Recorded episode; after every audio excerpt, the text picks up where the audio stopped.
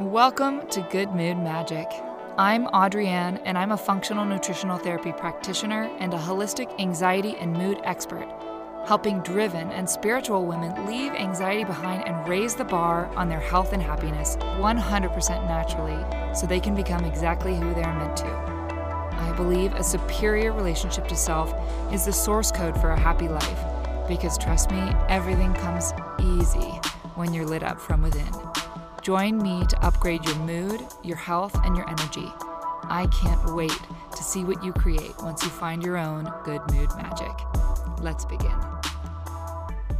Hi, everyone. I'm so glad to have you back on another episode of Good Mood Magic. Today's episode, we're still going to fill in a lot of those nutritional basics because I want to make sure that you have a sturdy foundation on which to build your good mood. So these are still fundamentals. Today, we're talking about all of those bad mood foods all of the foods that are not only not helping you in your quest for good mood magic, in fact, they're hurting you. Now, there's a lot of information in this topic. So, what I'm going to do is I'm going to split it up into several episodes. So, definitely tune back in to make sure that you don't miss anything because one, some, or all of these bad mood foods could be the main culprit in your anxiety. Yes, I know what you're thinking. A lot of these foods are considered to be fun, indulgent, and to be honest, they might be acting as your security blanket these days if you're really in the pits of anxiety.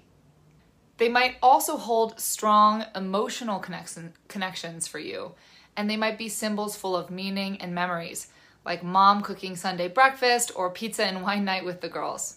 Perhaps these foods signal to you that it's time to relax, or they're your way of rewarding yourself or maybe they signal to you that you're actually enjoying your life and having memorable experiences. Either way, I get it. Food is celebration, emotion, connection, indulgence, and reward. Food is mother effing emotional. I get it.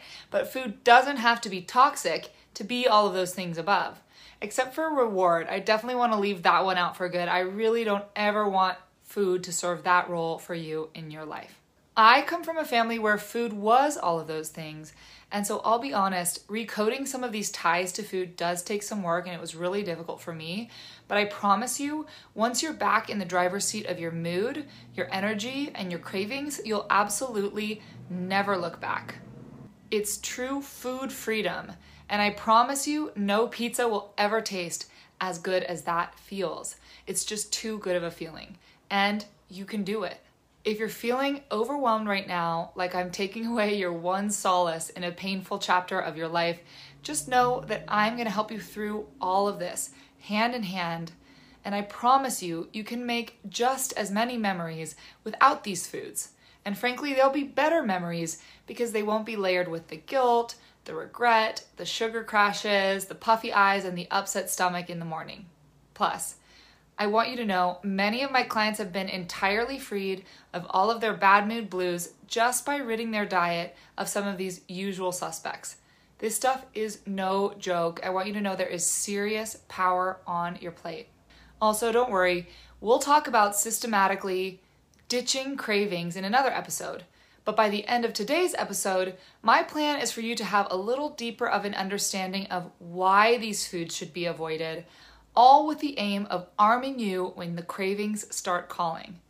Because I know for a fact that when we understand why we should do something beyond the simple, it's healthy for you, which I know is all too familiar, you'll have a little more brain power to resist when you're staring that next old fashioned donut in the face, which is a personal favorite of mine. Okay, let's get into it. First of all, I need to give you a quick bit on blood sugar regulation. This is an entire topic that will be saved for another show, but for now, this is what I want you to know.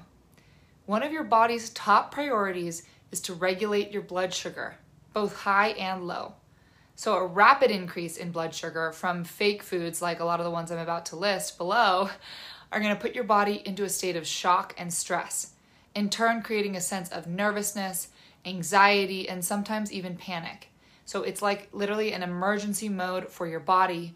And in order to stabilize your sugar levels, your blood sugar levels, it's forced to pump lots of insulin into the blood and to use up critical vitamins, minerals, and enzymes to pull that sugar out of the blood and into cells to bring that blood sugar level down.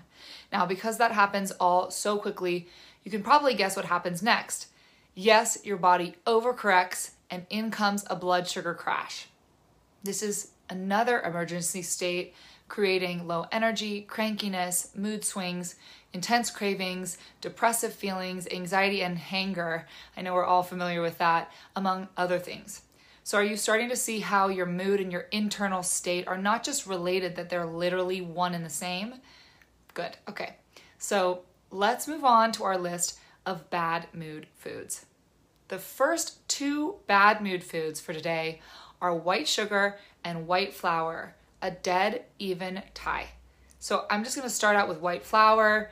First of all, processed, refined white flour products like white pasta, breads, cereals, cookies, and crackers, and cakes, and baked goods, etc., they really shouldn't even be considered food.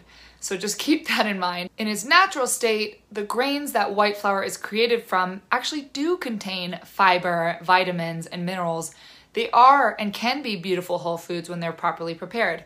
But by the time these grains are processed and refined, they have lost all of these beneficial nutritional qualities.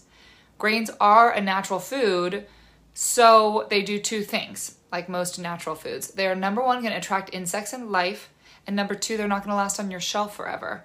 So, your trusty grain growers and processors use pesticides to keep the insects away and preservatives to make the product keep on your shelf forever. I mean, how long has that bag of all purpose flour been in your pantry for? But that's also not all they add. These refined flours also include other chemical substances like color and flavor enhancers to make up for what they've taken out, and many other bad additives that are a bad mood food category, all in and of itself. Yum! Chemical additives. When you really think about that, you kind of understand that you shouldn't be eating these foods, right? So now you understand why blood sugar regulation is important. White flour spikes your blood sugar big time, which results in nervousness, irritability, anxiety, as I mentioned. And over time, there are other more serious mood disorder, disorders that can result from that and other health issues. So, something you need to know is that when your blood sugar is dysregulated, your body is under stress. When your body is under stress, so are you. You are going to feel stressed something else I want you guys to note is that sometimes resolving blood sugar dysregulate dysregulation issues completely resolves emotional symptoms for some of my clients and I've seen it in a lot of studies that I've read and books that I've read on the topic. Are you with me? A little bit more for you guys on white flour. So white flour is also seriously detrimental to your gut.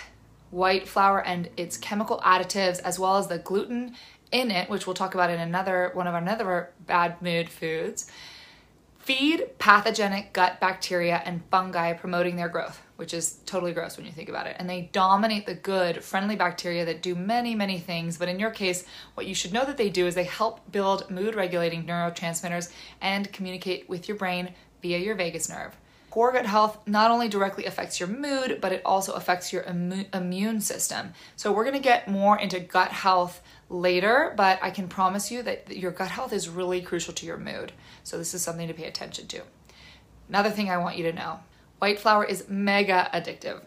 As we know, it's been refined and stripped of all its natural components, and what is created is a concentrated substance that is literally as addictive as cocaine or opioids in this state, when it's consumed like that, it releases some of your brain's natural feel good neurotransmitters, serotonin, and endorphins. So your brain is essentially getting high on this food.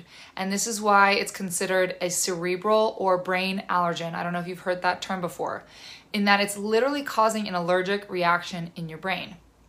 You can trust that your cravings for this food aren't actually just about missing mom's pancakes they're a very real chemical addiction. And I think we can agree that you shouldn't live chemically addicted to anything that is harming your health, especially if you want a good mood. So let's get you off it, all right? Now, the last thing I want to say about white flour is that its regular consumption also leads to a host of other issues that we're not even getting into really today. It leads to hormonal issues, digestive is- issues, central nervous system, and immune responses. None of this is good. None of this I want for you, and none of this I don't think you want for yourself. Okay? Whew! White flour is a beast, but don't worry, we will set you free. So that's actually where I'm gonna wrap up today for part one. And in the next episode, we'll keep going and kick right off with white sugar, which is also known as the white death. Yeah. Thanks for being here, and I'll see you next time for part two of Bad Mood Foods on Good Mood Magic. Thank you for joining me today on Good Mood Magic. If you love this episode and you're feeling like sharing that love, I would be thrilled if you would subscribe and leave me a five star review.